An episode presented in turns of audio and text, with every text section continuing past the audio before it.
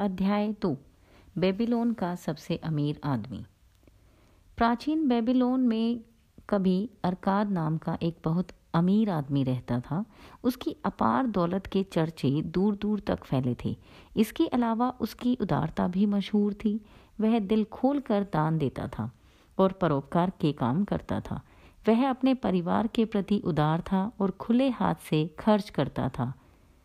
फिर भी हर साल वह जितना खर्च करता था उसकी दौलत उससे ज़्यादा तेज़ी से बढ़ती जाती थी। उसके बचपन के कुछ मित्र एक दिन उसके पास आकर कहते हैं, अरकाद, तुम हमसे ज़्यादा खुशकिस्मत हो।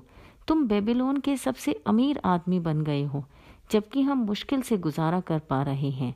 तुम बेहतरीन कपड़े पहन सकते हो और बेहतरीन भोजन का आनंद ले सकते हो, जबकि हमारा हाल यह है कि अगर हमारे परिवार को भरपेट भोजन और तन ढकने को कपड़े मिल जाए तो हमारी खुशी का ठिकाना नहीं रहता। परंतु कभी हम एक जैसे थे। हमें एक ही अध्यापक ने पढ़ाया है। हम एक साथ खेले हैं। पढ़ाई या खेल में तुम हमसे आगे नहीं थे और इसके बाद भी कई साल तक तुम्हारी हालत हमसे बेहतर नहीं थी। जहाँ तक हम जानते हैं तुमने हमसे ज़्यादा कड़ी मेहनत भी नहीं की है। फिर ऐसा क्यों है कि किस्मत तुम पर मेहरबान हो गई और उसने तुम्हें ज़िंदगी की सारी खुशियाँ दे दी, जबकि उसने हमें नज़रअंदाज कर दिया, हालांकि हम भी तुम्हारे ही जितने हकदार थे।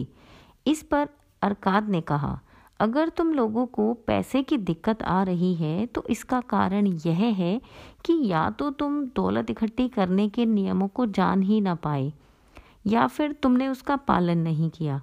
किस्मत एक ऐसी दुष्ट देवी है जो किसी का भी स्थायी रूप से भला नहीं करती है। जिस पर भी यह बिना मेहनत के धन की बरसात कर देती है वह लगभग हमेशा बर्बाद हो जाता है। उसकी मेहरबानी के बाद इंसान बेहताशा खर्च करने लगता है और कुछ ही समय में अपना सारा धन गवा बैठता है। दौलत तो चली जाती है, परंतु उसके अंदर बहुत सी इच्छाओं की भूख बाकी रह जाती है, जिन्हें संतुष्ट करने का अब उसके पास साधन नहीं है। जिन लोगों पर किस्मत मेहरबान होती है उनमें से कई कंजूस बन जाते हैं और अपनी दौलत को सहेज कर रखते हैं। वे खर्च करने से डरते हैं क्योंकि वे जानते हैं कि अगर उनकी दौलत चली गई तो इसके बाद उनमें दौलत कमाने की योग्यता नहीं है। इसके अलावा उन्हें चोरों और डाकुओं का भी डर सताता है। इस तरह उनकी ज़िंदगी खोखली और कष्टकारी हो जाती है। शायद ऐसे लोग भी होंगे जो मेहनत के बिना कमाई दौलत को लेकर उसे बढ़ा ले और सुखी नागरिक के रूप में जीवन जिए, परंतु ऐसे लोग बहुत कम होंगे। मैंने आज तक ऐसे किसी व्यक्ति को नहीं देखा है, हालांकि मैंने इस बारे में कई अफवाहें ज़रूर सुनी हैं। अगर तुम लोगों को यकीन नहीं हो रहा हो तो अपनी जान पहचान के उन लोगों के बारे में सोचो जिन्हें विरासत में अचानक दौलत मिली थी। क्या ऐसा ही नहीं होता है?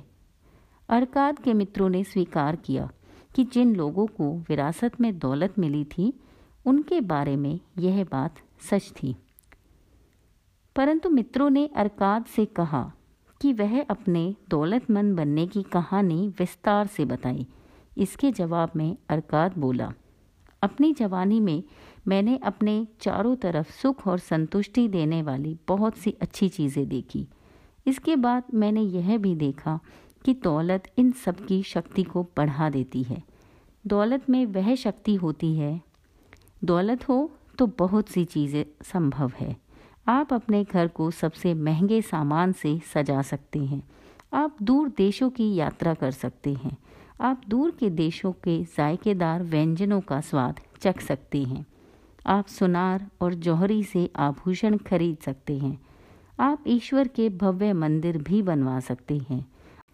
आप ये सारे काम कर सकते हैं और इसके अलावा अनेक ऐसे काम कर सकते हैं जिनसे इंद्रियों को आनंद तथा आत्मा को सुख मिले।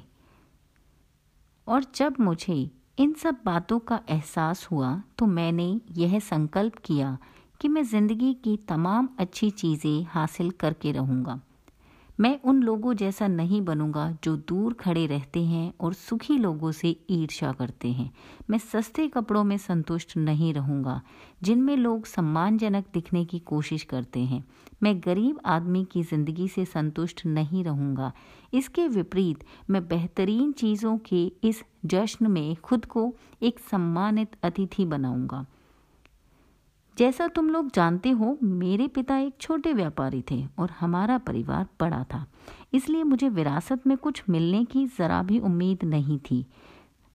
जैसा तुम लोगों ने कहा है, मुझ में तीव्र बुद्धि या विशेष योग्यता भी नहीं थी, इसलिए मैंने फैसला किया कि अगर मैं अपनी इच्छा पूरी करना चाहता हूँ तो इसके लिए मुझे समय और ज्ञान की ज़रूरत है। जहाँ तक समय का सवाल है, यह सबके पास प्रचुर मात्रा में होता है। तुम सबके पास दौलतमंद बनने के लिए काफ़ी समय था जिसे तुमने बर्बाद कर दिया है। तुम लोगों के अनुसार तुम्हारे पास संपत्ति के नाम पर सिर्फ तुम्हारे परिवार हैं जो सचमुच गर्व करने लायक हैं। जहाँ तक ज्ञान का सवाल है, तुम्हें याद होगा हमारे बुद्धिमान अध्यापक ने हम सबको यह सिखाया था कि ज्ञान दो तरह का होता है। एक तरह का ज्ञान वह होता है जो हम सीखते हैं और जानते हैं, और दूसरी तरह का ज्ञान यह प्रशिक्षण है कि हम उस चीज़ का पता कैसे लगाएं जिसे हम नहीं जानते हैं। इसलिए मैंने यह पता लगाने का फैसला किया कि दौलत का संग्रह कैसे किया जा सकता है। मैंने यह संकल्प किया कि इसका तरीका मालूम होते ही मैं दौलत का संग्रह करने में जुट जाऊंगा और इस काम को अच्छी तरह करूंगा। समझदारी इसी में है कि जब तक हम इस दुनिया में हैं तब तक ज़िंदगी का आनंद लें, क्योंकि इस दुनिया से जाने के बाद हमें पर्याप्त सुख मिलेंगे। मुझे रिकॉर्ड रूम में नकल नवीस का काम मिल गया। मैं हर दिन कई घंटों तक मृदा पत्र पर मेहनत से लिखता रहा। महीनों मेहनत करने के बावजूद मैं दौलत के नाम पर कुछ भी इकट्ठा नहीं कर पाया। भोजन, कपड़े, देवताओं के प्रायश्चित और न जाने कितनी चीज़ों पर मेरी सारी कमाई खर्च हो जाती थी, लेकिन इसके बावजूद मेरा संकल्प कम नहीं हुआ। फिर एक दिन साहूकार अल्गेमिश सिटी मास्टर के घर पर आए। उन्होंने नवे नियम की नकल मांगी और मुझसे कहा, मुझे यह 2 दिन में चाहिए और अगर यह काम उस समय तक पूरा हो गया तो मैं तुम्हें तांबे के 2 सिक्के दूंगा। मैंने कड़ी मेहनत की, परंतु वह नियम लंबा था और जब अल्गेमिश आए तो काम अधूरा पड़ा था। वे नाराज़ होकर बोले कि अगर मैं उनका गुलाम होता तो वो मेरी खाल उधेड़ लेते। बहरहाल मैं जानता था कि सिटी मास्टर उन्हें मुझ पर हाथ नहीं उठाने देंगे, इसलिए मुझे इस बात का डर नहीं था। मैंने उनसे कहा, अल्गेमिश आप बहुत अमीर हैं, मुझे बताइए कि मैं भी अमीर कैसे बन सकता हूँ। अगर आप ऐसा करने का वायदा करें तो मैं कल सारी रात मृदा पत्र पर लिखूंगा और सूरज उगने तक आपका काम पूरा हो जाएगा। वे मेरी तरफ देखकर मुस्कुराए और बोले, तुम बहुत ही दुस्साहसी हो, परंतु मुझे यह सौदा मंजूर है। मैं पूरी रात लिखता रहा, हालांकि मेरी कमर में दर्द हो रहा था, तेल की बदबू से मेरा सिर घूम रहा था और मेरी आंखों के सामने अंधेरा छा रहा था। लेकिन जब वे सुबह आए तो नियम की पूरी नकल तैयार हो चुकी थी। फिर मैंने उनसे कहा, अब आप अपना वायदा पूरा करें। वे दयालुता से बोले, तुमने सौदे का अपनी तरफ वाला हिस्सा पूरा कर लिया है बेटे, और मैं अपना हिस्सा पूरा करने के लिए तैयार हूँ। मैं तुम्हें वे सब बातें बताऊंगा जो तुम जानना चाहते हो, क्योंकि मैं बूढ़ा हो रहा हूँ और बूढ़े लोगों को मुंह चलाना अच्छा लगता है।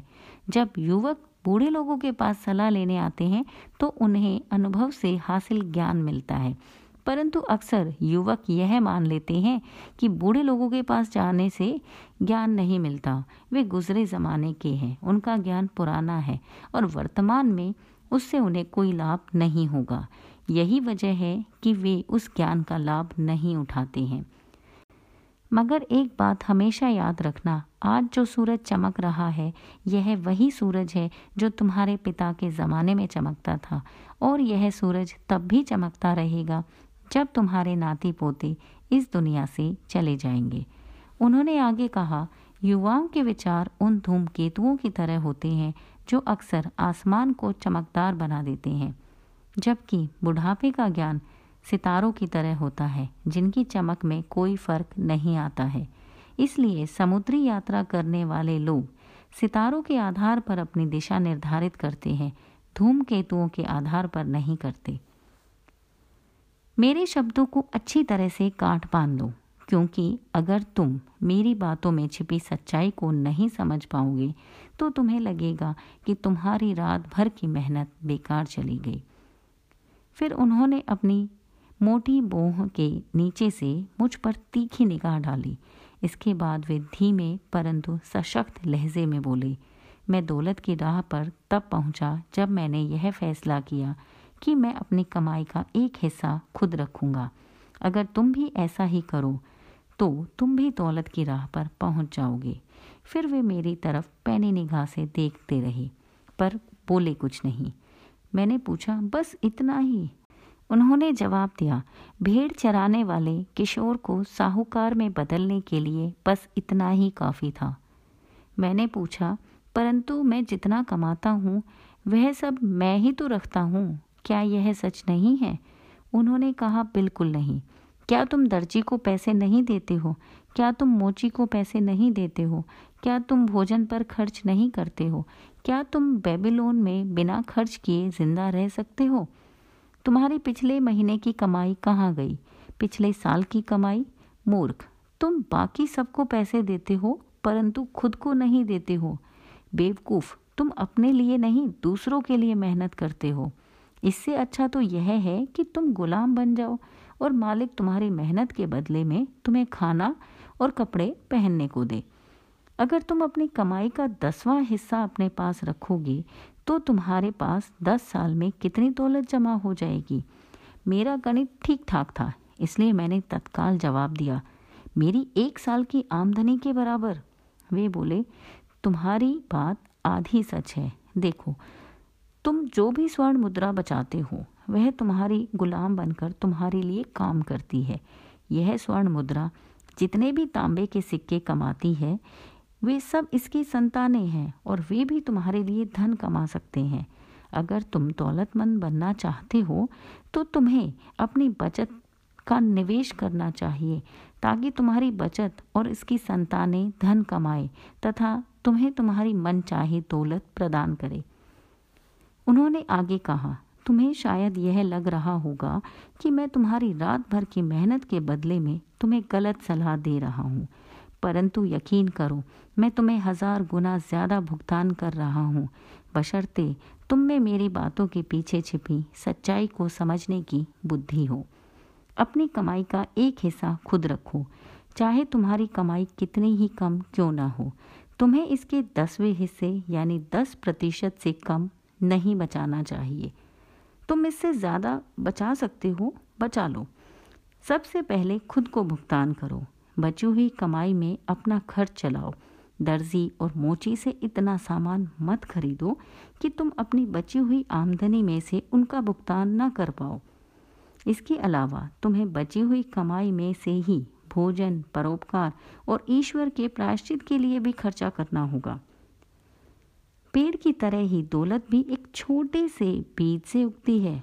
तुम्हारे द्वारा बचाया गया तांबे का पहला सिक्का वह बीज है जिससे तुम्हारी दौलत का पेड़ उगेगा। जितनी जल्दी तुम यह बीज बो दोगे, पेड़ उतनी ही जल्दी उगेगा। तुम जितनी निष्ठा और निरंतरता से उस पेड़ को अपनी बचत का पानी सींचोगी, उतनी ही जल्दी तुम उसकी छाया के नीचे आराम कर सकते हो। यह कहकर उन्होंने अपने मृदा पत्र उठाए और चले गए।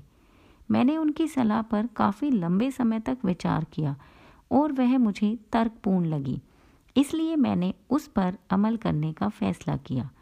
जब भी मैं कुछ कमाता था तो तांबे के 10 सिक्कों में से एक निकालकर अलग रख देता था और अजीब बात यह थी कि मुझे खर्च चलाने में पहले से ज़्यादा दिक्कत नहीं हुई।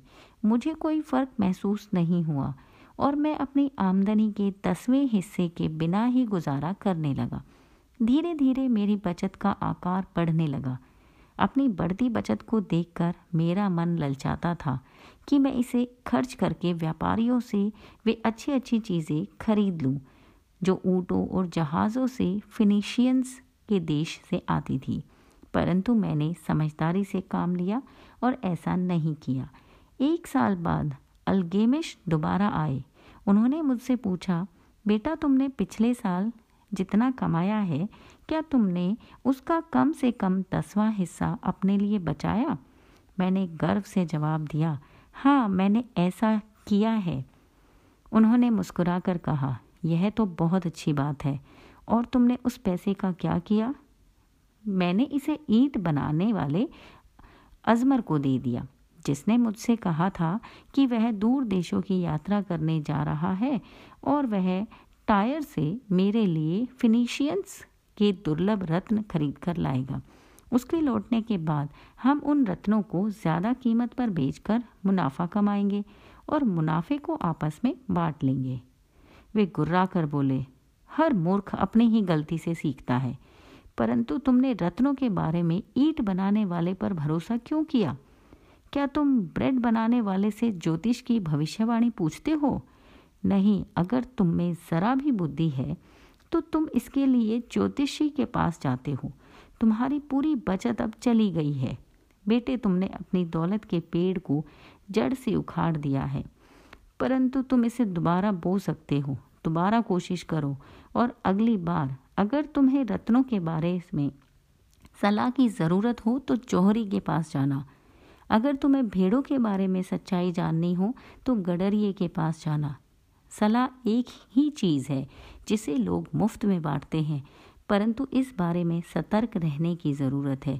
वही सलाह मानो जो मानने योग्य हो। जो व्यक्ति अपनी बचत के बारे में अनुभवहीन व्यक्तियों से सलाह लेता है, वह गलत सलाह के कारण अपनी बचत गंवा देता है। इतना कहकर वे चले गए और जैसा उन्होंने कहा था वैसा ही हुआ, क्योंकि बदमाश फ़ोनीशियंस ने अजमर को रत्नों की तरह दिखने वाले कांच के सस्ते टुकड़े पकड़ा दिए। परंतु जैसा अल्गेमिश ने मुझसे कहा था, मैंने दोबारा अपनी कमाई का 10वां हिस्सा बचाया। अब मेरी बचत करने की आदत पड़ चुकी थी, इसलिए यह काम मुझे मुश्किल नहीं लगा था। 1 साल बाद अल्गेमिश फिर से नकल नवीसों के कमरे में आए और मुझसे पूछने लगे, हमारी पिछली मुलाकात के बाद तुमने कितनी तरक्की कर ली है? मैंने जवाब दिया, मैंने खुद को भुगतान किया है और अपनी आमदनी का 10वां हिस्सा बचाया है। मैंने अपनी बचत ढाल बनाने वाले अगर को कासा खरीदने के लिए दे दी। वह मुझे हर चौथे महीने ब्याज देता है। यह तुमने अच्छा किया, परंतु यह तो बताओ तुम उस ब्याज का क्या करते हो? मैं उससे बेहतरीन जश्न मनाता हूँ। मैं शहद, बेहतरीन शराब और केक का लुत्फ़ उठाता हूँ। मैंने एक लाल जैकेट भी खरीद ली है और जल्दी ही मैं सवारी करने के लिए एक खच्चर भी खरीदने वाला हूँ। इस पर अल्गेमिश हंसे, तुम अपनी बचत की संतानों को खो रहे हो, फिर तुम यह उम्मीद कैसे कर सकते हो कि वे तुम्हारे लिए काम करेंगे? और फिर उनकी संतानें कैसे होंगी जो तुम्हारे लिए काम कर सके? सबसे पहले सिक्कों के गुलामों की सेना बनाओ, इसके बाद तुम बिना पछताए बेहतरीन जश्न मना सकते हो। इतना कहकर वे चले गए। इसके बाद मैंने उन्हें 2 साल बाद देखा। बुढ़ापे के कारण उनके चेहरे पर झुर्रियाँ पड़ चुकी थी और उनके कंधे झुक गए थे। उन्होंने मुझसे पूछा, अरकाद, क्या तुम्हें वह दौलत मिल चुकी है जिसका तुमने सपना देखा था? मैंने जवाब दिया, उतनी तो नहीं मिली जितनी मैं चाहता था, परंतु मेरे पास कुछ संपत्ति जमा हो गई है। यह संपत्ति ब्याज कमाती है तथा इसका ब्याज और ब्याज कमाता है। और क्या तुम अब भी ईंट बनाने वालों की सलाह लेते हो? मैंने जवाब में कहा, ईंटों के बारे में वे अच्छी सलाह देते हैं। यह सुनकर वे बोले, अरकाद, तुमने मेरे सबक अच्छी तरह से सीख लिए हैं। पहले तो तुमने यह सीखा कि अपनी आमदनी से कम में अपना खर्च कैसे चलाया जाए। फिर तुमने उन लोगों से सलाह लेना सीखा जो उस क्षेत्र का अनुभव और ज्ञान रखते हों। और अंत में तुमने यह सीखा कि धन से अपने लिए काम कैसे करवाया जाता है। तुमने यह सीख लिया है कि धन को कैसे हासिल किया जाता है, इसे अपने पास कैसे रखा जाता है और इसका प्रयोग कैसे किया जाता है। इसलिए तुम जिम्मेदारी का पद संभालने के योग्य बन चुके हो। मैं अब बूढ़ा हो रहा हूँ। मेरे पुत्र हमेशा खर्च करने की योजनाएं बनाते रहते हैं और कमाने के बारे में ज़रा भी नहीं सोचते हैं। मेरी जायदाद बहुत फैली हुई है, मैं उसे नहीं संभाल सकता हूँ क्योंकि अब मैं बूढ़ा हो चुका हूँ। अगर तुम निप पर जाकर मेरी जायदाद संभाल लो तो मैं तुम्हें अपना पार्टनर बना लूँगा। इस तरह मैंने निप पर जाकर उनकी जायदाद संभाल ली जो काफ़ी बड़ी थी। चूँकि मुझ में प्रबल महत्वाकांक्षा थी और मैंने दौलत संभालने के 3 नियमों में निपुणता हासिल कर ली थी, इसलिए मैंने उनकी जायदाद के लाभ को बहुत बढ़ा लिया। परिणाम यह हुआ कि मेरे पास काफ़ी पैसा आ गया और जब अल्गेमिश इस दुनिया से चले गए तो मुझे उनकी वसीयत के मुताबिक उनकी जायदाद का कुछ हिस्सा भी मिल गया। अरकाद ने जब अपनी कहानी ख़त्म की तो एक मित्र ने कहा, तुम सचमुच खुशकिस्मत थे कि अल्गेमिश ने तुम्हें अपना वारिस बनाया। मैं सिर्फ इस मामले में खुशकिस्मत था कि उनसे मिलने से पहले मेरे मन में दौलतमंद बनने की इच्छा थी। क्या मैंने 4 साल तक अपनी आमदनी का 10वां हिस्सा बचाकर यह साबित नहीं किया था कि मुझ में अपने लक्ष्य तक पहुंचने की लगन थी? क्या आप उस सफल मछुआरे को खुशकिस्मत कहेंगे जिसने बरसों तक मछलियों की आदतों का अध्ययन किया है ताकि वह हर बदलती हवा के साथ उन पर अपना जाल फेंक सके? अवसर एक घमंडी देवता है जो उन लोगों पर समय बर्बाद नहीं करता जो तैयार ना हो। एक और मित्र बोला, आप में इतनी दृढ़ इच्छा शक्ति थी कि आप पहले साल की बचत डूबने के बाद भी यह काम करते रहे। इस मामले में आप असाधारण हैं। अरकाद ने कहा, इच्छा शक्ति? बकवास! क्या तुम्हें लगता है कि इच्छा शक्ति मनुष्य को वह बोझ उठाने की शक्ति दे सकती है जो ऊंट नहीं उठा सकता? क्या इच्छा शक्ति मनुष्य को वह भारी बैलगाड़ी खींचने की शक्ति दे सकता है जिसे बैल नहीं हिला सकता? इच्छा शक्ति और कुछ नहीं बल्कि वह काम करने का दृढ़ संकल्प है जिसे पूरा करने का आपने फैसला किया है। अगर मैंने कोई काम करने का फैसला किया है तो चाहे वह कितना ही छोटा क्यों ना हो, मैं उसे पूरा करता हूँ, वरना मुझ में महत्वपूर्ण काम करने के लिए आत्मविश्वास कैसे आएगा? अगर मैं खुद से यह कहूँ, शहर जाने वाले पुल को पार करते समय मैं 100 दिन तक हर दिन सड़क से 1 कंकड़ उठाकर नदी में डालूंगा, तो मैं ऐसा हर दिन करूंगा। अगर 7वें दिन पुल पार करते समय मैं कंकड़ डालना भूल जाऊं, तो मैं लौटकर यह नहीं कहूंगा, कल मैं 2 कंकड़ डाल दूंगा, इससे कोई फर्क नहीं पड़ेगा। नहीं, मैं दोबारा पुल तक जाऊंगा और कंकड़ डालूंगा। नहीं, 20वें दिन मैं खुद को यह कहूंगा, अरकाद यह बेकार का काम है, हर दिन 1 कंकड़ डालने से क्या फ़ायदा होगा? इससे अच्छा तो यह है कि मुट्ठी भर कंकड़ उठाकर नदी में एक साथ डाल दो और झंझट को ख़त्म करो। नहीं, मैं ऐसा नहीं कहूँगा, मैं ऐसा नहीं करूँगा। मैं जब किसी काम को करने का फैसला करता हूँ तो मैं उसे पूरा करके ही दम लेता हूँ। इसलिए मैं इस बात का ध्यान रखता हूँ कि मैं कठिन और अव्यवहारिक काम शुरू ना करूँ क्योंकि मुझे फुर्सत में रहना और आराम करना पसंद है। फिर एक और मित्र बोला, आपकी बातें तर्कपूर्ण हैं और अगर ये सच है तो यह काम बहुत आसान है। अगर सब लोग ऐसा ही करने लगे तो फिर दौलत इस हाथ से उस हाथ तक कैसे पहुंच पाएगी? अरकाद ने जवाब दिया, जहाँ भी मनुष्य श्रम करते हैं वहाँ दौलत बढ़ती है। अगर कोई अमीर आदमी एक नया महल बनाता है तो क्या उसका खर्च किया हुआ पैसा गायब हो जाता है? नहीं। ईंट वाले को इसका एक हिस्सा मिलता है, मजदूरों को इसका एक हिस्सा मिलता है, कारीगर को इसका एक हिस्सा मिलता है। जो भी उस महल को बनाने में मेहनत करता है उसे धन में से हिस्सा मिलता है। और जब महल बनकर तैयार हो जाता है तो क्या यह इसकी लागत जितना मूल्यवान नहीं होता? क्या महल बनने के कारण उस भूमि का मूल्य नहीं बढ़ जाता जिस पर यह बना है? और क्या महल बनने के कारण इसके पास वाली भूमि की कीमत भी नहीं बढ़ जाती? दौलत जादुई तरीके से बढ़ती है। कोई भी व्यक्ति इसकी सीमा की भविष्यवाणी नहीं कर सकता। फ़ोनीशियंस ने समुद्री जहाज़ दूसरे देशों के व्यापार से धन कमाने के लिए इस्तेमाल किया। क्या उस धन से उन्होंने वीरान समुद्री तटों पर बड़े शहर नहीं बना लिए हैं?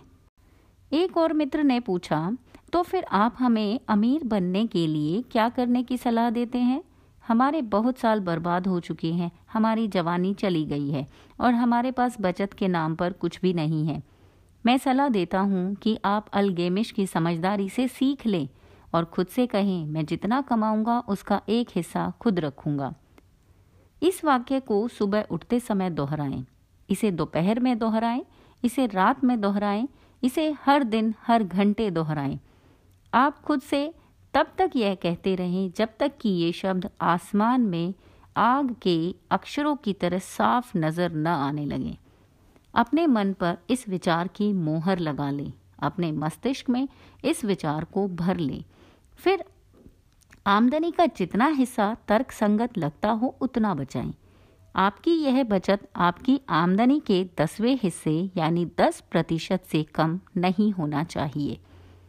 फिर इस हिस्से को अलग रख दें, अगर आवश्यक हो तो अपने बाकी खर्च कम कर दें, परंतु सबसे पहले 10वें हिस्से को अलग रख दें। जल्दी ही आप खुद को एक ऐसे खजाने का स्वामी पाएंगे जिस पर सिर्फ आपका हक होगा। इससे आपको बहुत सुख मिलेगा। जब आपका खजाना बढ़ेगा तो इससे आपको प्रेरणा मिलेगी, जिंदगी का एक नया आनंद आपको रोमांचित करेगा। फिर आप ज़्यादा कमाने के लिए ज़्यादा कोशिशें करेंगे, क्योंकि आपकी आमदनी जितनी बढ़ेगी आपकी बचत भी उतनी ही बढ़ती जाएगी। इसके बाद अपने खजाने से अपने लिए काम करवाना सीखें, इसे अपना गुलाम बनाएं, इसकी संतानों और इसकी संतानों की संतानों से अपने लिए काम करवाएं। भविष्य की आमदनी सुनिश्चित कर लें। बूढ़े लोगों को देखें और यह याद रखें कि किसी दिन आपकी गिनती भी इन्हीं में होगी, इसलिए अपने खजाने का निवेश बहुत सावधानी से करें ताकि आप इसे गंवा न दें। बदले में बहुत ज़्यादा मुनाफा वह धोखेबाज जलपरी है जो अपने मधुर गीत से असावधान व्यक्ति को मोहित करके चट्टानों की ओर आकर्षित करती है, जहां वह नुकसान और पश्चाताप की चट्टानों से टकराकर ध्वस्त हो जाता है। इस बात की व्यवस्था भी कर लें कि अगर देवता आपको अपने पास बुला ले तो आपके परिवार पर आर्थिक संकट न आए। समय समय पर बीमे का थोड़ा भुगतान करने से ऐसी सुरक्षित व्यवस्था करना संभव है, इसलिए समझदार व्यक्ति ऐसे समझदारीपूर्ण उद्देश्य के लिए धन खर्च करने में देर नहीं करते।